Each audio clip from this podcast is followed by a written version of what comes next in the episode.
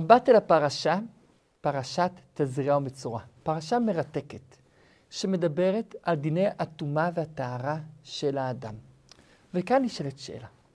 בפרשה הקודמת, פרשת שמיני, למדנו כבר על דיני טומאה וטהרה, אבל של החיות. ועכשיו אנחנו לומדים על דיני הטומאה והטהרה של האדם. ובכלל, כל ספר ויקרא הוא מקשה אחת, מאוד מסודר.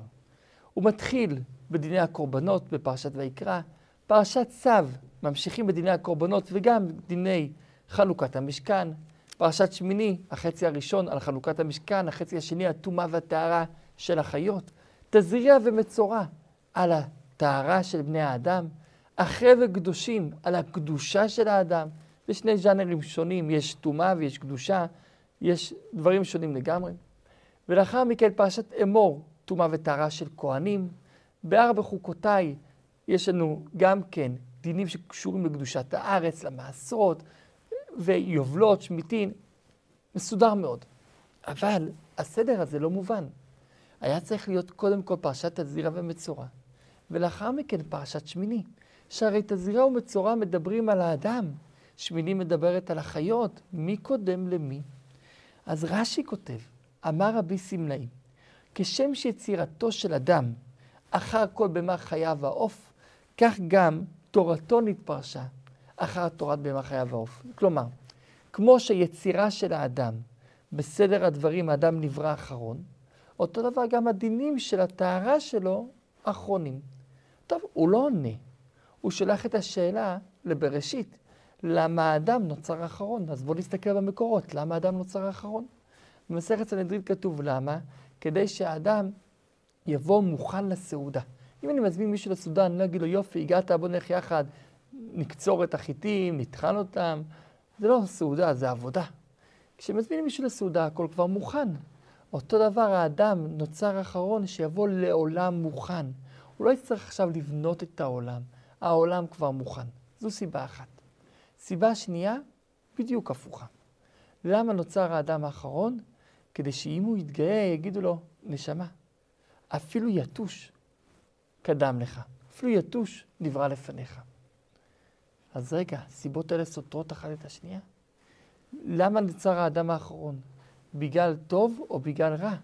בגלל שהוא אכן גאוותן, או בגלל שהוא יבוא מוכן לסעודה? אלא מה תלוי? אם האדם עושה מה שהוא צריך לעשות, תורה, מצוות, למה הוא נברא אחרון? כי הוא המלך שיבוא מוכן לסעודה, שהכל בשבילו. אבל אם האדם הזה הוא להפך, הוא גאוותן, אני, אני, אני, אומרים לו אפילו יתוש יותר טוב ממך, כי יתוש לא בוחר להיות רע. אם הוא מציק, כי ככה שלחו אותו. ויתוש יודע שהוא שליח של השם, הוא לא מתגאה. הוא לא מכחיש שיש הקדוש ברוך הוא, אז אתה אפילו יתוש יותר טוב ממך. ולכן, זו הסיבה שפרשת הזרע מצורע אחרי פרשת שמיני. כי הטהרה של האדם תלויה בזה. אם הוא טוב, הוא יותר טוב מהחיות, הוא נברא מוכן. ואם הוא רע, הוא יותר גרוע מהחיות. כי החיות לא יכולות לעשות רע. הם נוצרו ככה, אבל זה לא בבחירתם. האדם בחר לעשות רע, אז כשהוא בוחר לעשות טוב, הוא נעלה יותר. הדין הראשון בפרשה מדבר על דיני היולדת. אישה שילדה זכר, טמאה השבוע, טהורה אחרי זה 33 ימים. היום אין לנו דיני התואר הזה, אבל בזמן שבית המקדש היה קיים, באותם 33 ימים הייתה טהורה בכל מצב, גם כשהיא רואה דם. היום אין לנו את הדין הזה. לאחר מכן היא מביאה קורבן לבית המקדש. אם זה נקבה, הכל כפול. במקום שבוע טומאה, שבועיים טומאה, במקום 33 ימי טהרה, 66 ימי טהרה. ואז היא מביאה קורבן, והיא מכניסה את הקורבן לבית המקדש. לאחר מכן התורה עוברת לדבר על דיני הנגעים. בדיני הנגעים יש לנו כמה וכמה סוגים של נגעים. יש לנו נגעי האדם, נגעי השיער, שיער האדם. יש לנו את הנגעים שמופיעים על הבגדים, את הנגעים שמופיעים על ספות האור, ואת הנגעים שמופיעים על הבתים. וכל אחד זה דין שונה. יכול להיות שאדם יהיה באור בשרו, שיער או ספחת או בארת, נגע צרעת. ובזה יש כמה וכמה סוגים של נגעים. זה יכול להיות כתם לבן כמו סיד, או לבן כמו ביצה, או לבן כמו צמר, או לבן כמו שלג. זה ארבע סוגים של נגעים לבנים. הכהן רואה את זה, והכהן מחליט האם יש פה צרעת, או שיש פה ספק, או שזה טהור.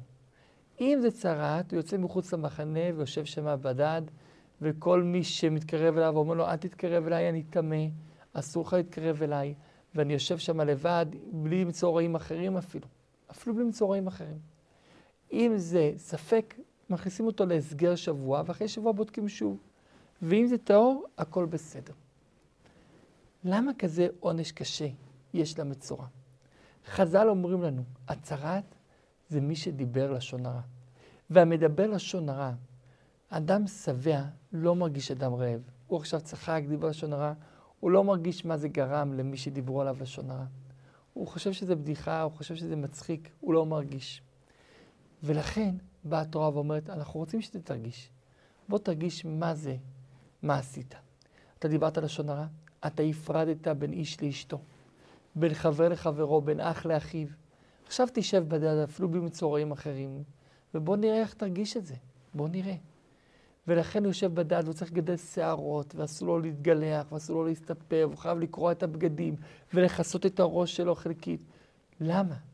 כדי שיבין שהוא באבלות על מה שהוא עשה, תוצאה ישירה מהמעשים שלו. וזה סוד הצהרת. ולכן יש לנו הרבה סוגי צהרת, כותב הרמב"ם. הצהרת מופיעה גם כן כצהרת על הבתים. שצרת הבתים זה לא קשור לצרת הבגדים, זה לא קשור לצרת כלי האור, זה לא קשור לצרת האדם. אבל הכל זה צרת, כי בהתחלה כשאדם היה מדבר בלשון הרע, הוא היה מקבל סימן על הבית. אם הוא קולט את הסימן, מצוין, הוא מפסיק לדבר לשון הרע. לא קלט, זה עבר לספה. קולט מצוין. לא קלט, זה עובר לבגד. קולט מצוין. לא קלט, זה עובר לאדם עצמו. לכן יש פה מדרג שגורם לו להבין קודם, עם סימנים מוקדמים, עם אותות אזהרה. אבל אם אדם עקשן ולא קולט, בסוף זה מגיע אליו ישירות ויוצא החוצה. עכשיו, התורה מביאה לנו כמה סוגים של צרעת. אם הצרעת אחרי השבוע מתפשטת, אז אכן זה צרת. אם אחרי השבוע זה לא מתפשט, אז הוא יוצא חזרה החוצה בסדר, אבל הוא צריך לכבס את בגדיו. כיבוס הבגדים זה מה שנקרא יום טבילה במקווה. היו מטבילים את הבגדים במקווה, וככה הבגדים יהיו טהורים. עכשיו, מה קורה אם הוא רואה שיער לבן, והוא רואה מסביב לזה בשר חי? אז זה צרת, הכהן רואה שזה צרת, אבל אם הוא רואה שהצרת מתפשטת בכל הגוף, כולו נהפך להיות עכשיו לבן, באותו רגע זה טהור. כי אם זה כל הגוף, זה טהור. זה כבר מראה לך שזה לא צרת. כולו הפך לבן טהור הוא. אומרים חז"ל בגמרא, אין בן דוד בא, אלא או בדור שכולו זכאי, או בדור שכולו חייב. כולו זכאי זה שאין לו צרת בכלל, לא מצורע. כולו חייב זה שאם כולו כבר צרת, אז גם משיח הגיע. כי כולו הפך לבן טהור הוא. ולכן לומדים את זה מכאן. עכשיו, מה קורה אם יש לי ספק על הבשר? ספק אם זה צרת או לא צרת. אז הכהן בודק את זה לאחר שבוע, רואה מתפשט או לא מתפשט. ובזה יש כמה סוגים, זה יכול להיות כוויה, זה יכול להיות שכין, זה יכול להיות כתם לבן, זה יכול להיות שיער צהוב בזקן, זה יכול להיות שיער לבן באמצע שיער שחור. אם זה שיער, איך הוא בודק את זה? הוא מוציא, מגלח את כל סביבות הנתק ומשאיר את הנתק עצמו, את השיער הלבן, ושם שני שערות שחורות שמשאיר אותם ליד. אם זה מתפשט לשם, סימן שזה צרת. עכשיו אין לי ספק, אני יכול לראות כי הוא גילח את כל המסביב. ואם זה לא מתפשט, זה לא צרת. הכלל אומר ככה, אם זה דבר טבעי, זה לא צרת. הצרת זה לא מחלה מדבקת, מה שנקרא היום בטעות צרת. הצרת זה משהו אלוקי, סימן שמימי, למדבר לשון הרע. ולכן אם זה משהו טבעי, איזה מחלה, איזה אלרגיה, איזה כתם שהוא קיבל, זה לא נחשב לצרת. עכשיו, אומרת התורה, ממשיכה התורה ואומרת מה קורה אם יש צרת בשיער הראש, בראש או בזקן, במקום בשר, והכל אותם דינים.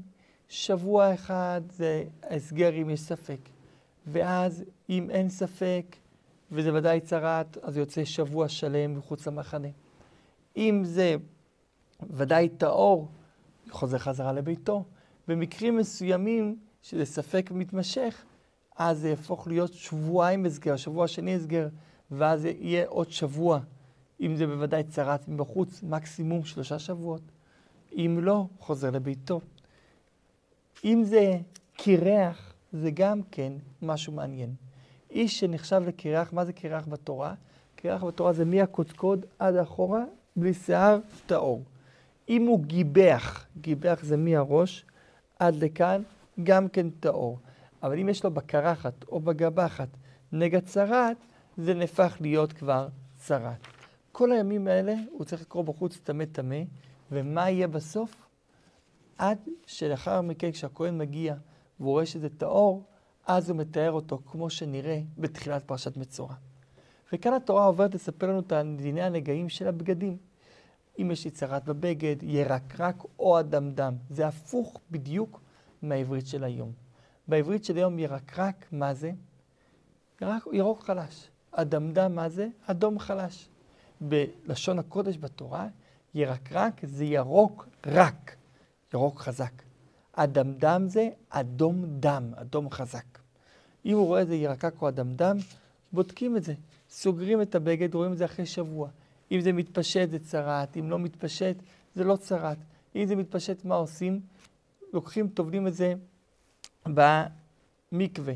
אם לאחר מכן ממשיך הצרעת, אז זה אכן צרעת. אם מפסיק לו את הצרעת, אז אחר שבוע צריך לטבול את זה פעם שנייה, וזה נהפך להיות טהור.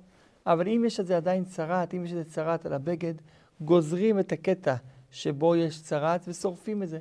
ואם אחרי שגזרו את כל הקטע שבו יש צרעת, יש בכל זאת צרעת על הבגד, בכל זאת, אפילו שגזרנו את כל הקטע, סימן שזה צרעת פורחת היא, שזה צרעת, צרעת שמתפשטת, ואז צריכים לשרוף את כל הבגד כולו. לאחר מכן ממשיכה התורה בפרשה הבאה, פרשת מצורע, ומדברת על איך מתארים את המצורע. ביום שמתארים, אפשר לתאר רק ביום ולא בלילה, יוצא הכהן מחוץ למחנה. למה דווקא כהן? כהן, כהן. רק כהן יכול לטמא את הצרת. כי הכהן הוא איש חסד, הוא איש טוב. הכהן הוא היחידי שמצווה לברך את עמו ישראל באהבה. אם אין לו אהבה, הוא לא יכול לברך. אם יש אהבה, הוא יכול לברך. אחד כזה שמלא באהבה, אני לא חושש שהוא יחמיר לחינם על מישהו וישים אותו בהסגר. רק אם באמת מגיע לו, באמת זה צרת, הוא יעשה את זה.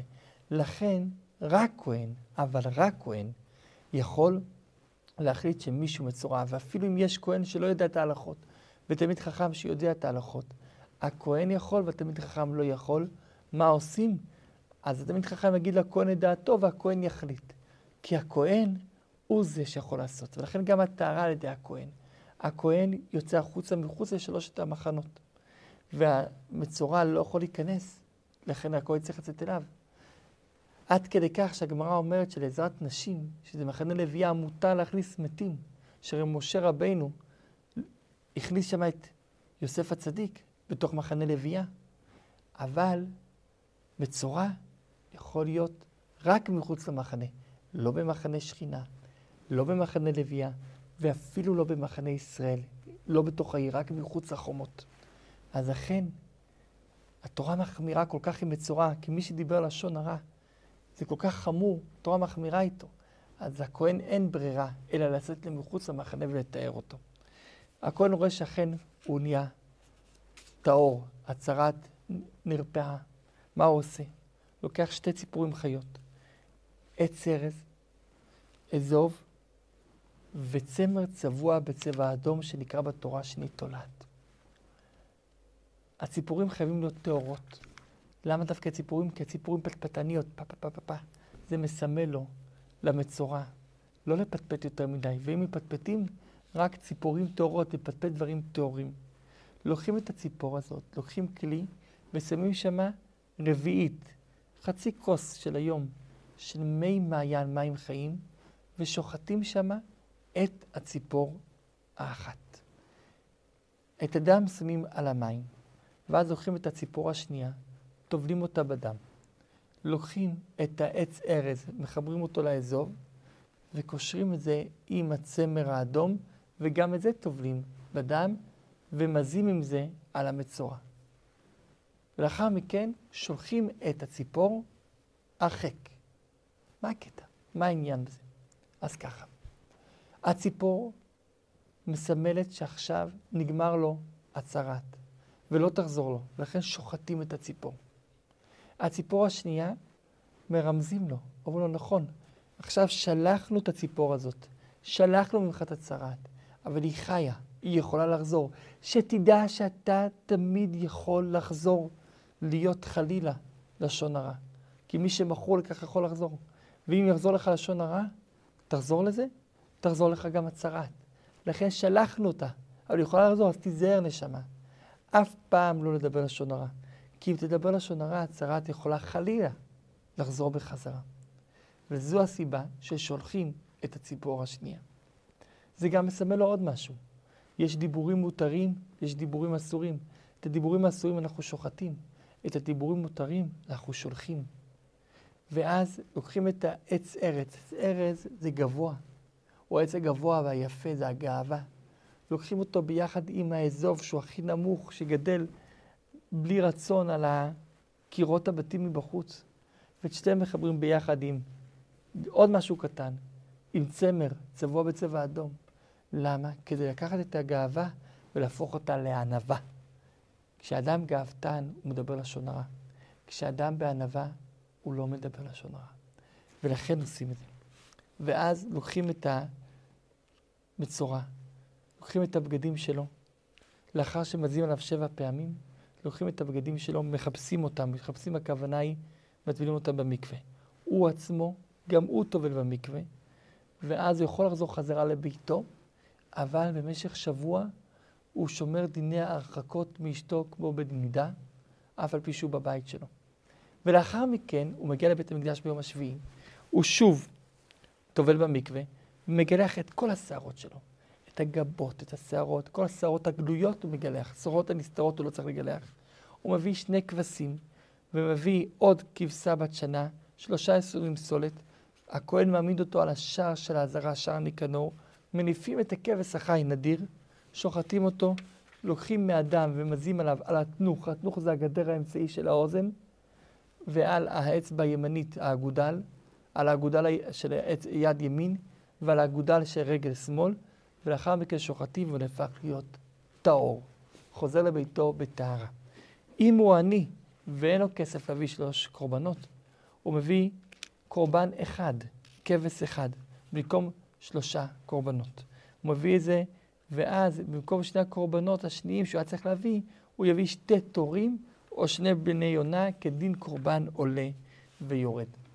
ולאחר מכן אומרת התורה, כי תבואו אל ארץ כנען, אשר אני נותן לכם לאחוזה, ונתתי לכם נגע צרת. הנגע צרת הזה מסופר פה בתורה בשמחה, כי תבואו אל ארץ כנען, אני אתן לכם נגע צרת. רגע, זה דבר משמח שיש צרת או לא? באותו הדור זה כן היה משמח. זה היה בשורה להם. למה? כי האמוריים הטמינו בתוך הקירות של הבתים שלהם זהב כל 40 שנה שהם היו במדבר עם ישראל. הם חששו שאם יגיעו בפתע, שלא ימצאו עם ישראל את האוצרות שלהם. ולכן, עכשיו האדם נכנס, יהודי, לתוך בית של אמורי לגור בו, לא יודע שבקיר יש אוצר. אז אומרים לו, תשבור את הקיר, הנה צרת, שובר את הקיר ומגלה את האוצר. וזה מסר אלינו, לפעמים נראה לנו משהו כמו שבר, אבל מתברר שאחר כל שבר גאון, להפך, לפעמים זה לטובת האדם. בדורות המאוחרים יותר, זה, כמו שהרמב"ם כותב, זה הגיע כבשורה על נגעים, על לשון הרע כאזהרה הראשונה. אבל בדור המדבר זו הייתה בשורה טובה, ככה גילו את האוצרות. הכהן מגיע והכהן מצווה לפנות את כל מה שבבית, ואז הוא רואה את הנגע, הוא רואה שהנגע ירקרק או אדמדם. הכהן אומר, כולם יוצאים מהבית לשבוע, ואז אחר שבוע, אם הנגע מתפשט, אז שוברים את הבית, מנצים את עווניו, ושמים אותו במקום מבחוץ, ואת הבית עצמו מורידים, עושים אותו, את החול, ואת החול לוקחים ושמים אותו במקום אחר, במקום טמא. אם אחרי זה הבית שוב חוזר הנגע, אחרי שחילצו את האבנים הטמאות, ואחרי אבל אחרי שטחו ועשו טיח על הבית, אז הוא רואה שזה כבר התפשט על כל הבית, אז כבר לא מספיק להרוס רק את המקום שבו היה הנגע, אז צריך כבר לשבור את כל הבית כולו ולהוציא את כל הבית כולו מחוץ לעיר. עכשיו, מי שהיה בתוך הבית הזה בזמן ההסגר נחשב לטמא, וגם כשמחטאים את הבית ומתארים את הבית, גם אז צריך להביא שתי ציפורים ועץ ארז שטרת ואזוב, ועושים אותו דבר כמו שעשו לאדם, עושים את זה לבית. לאחר מכן התורה מדברת על דיני עזוב, שמי שיצא לו מאותו המקום שכבת זרע מסוימת, הוא יהיה טמא.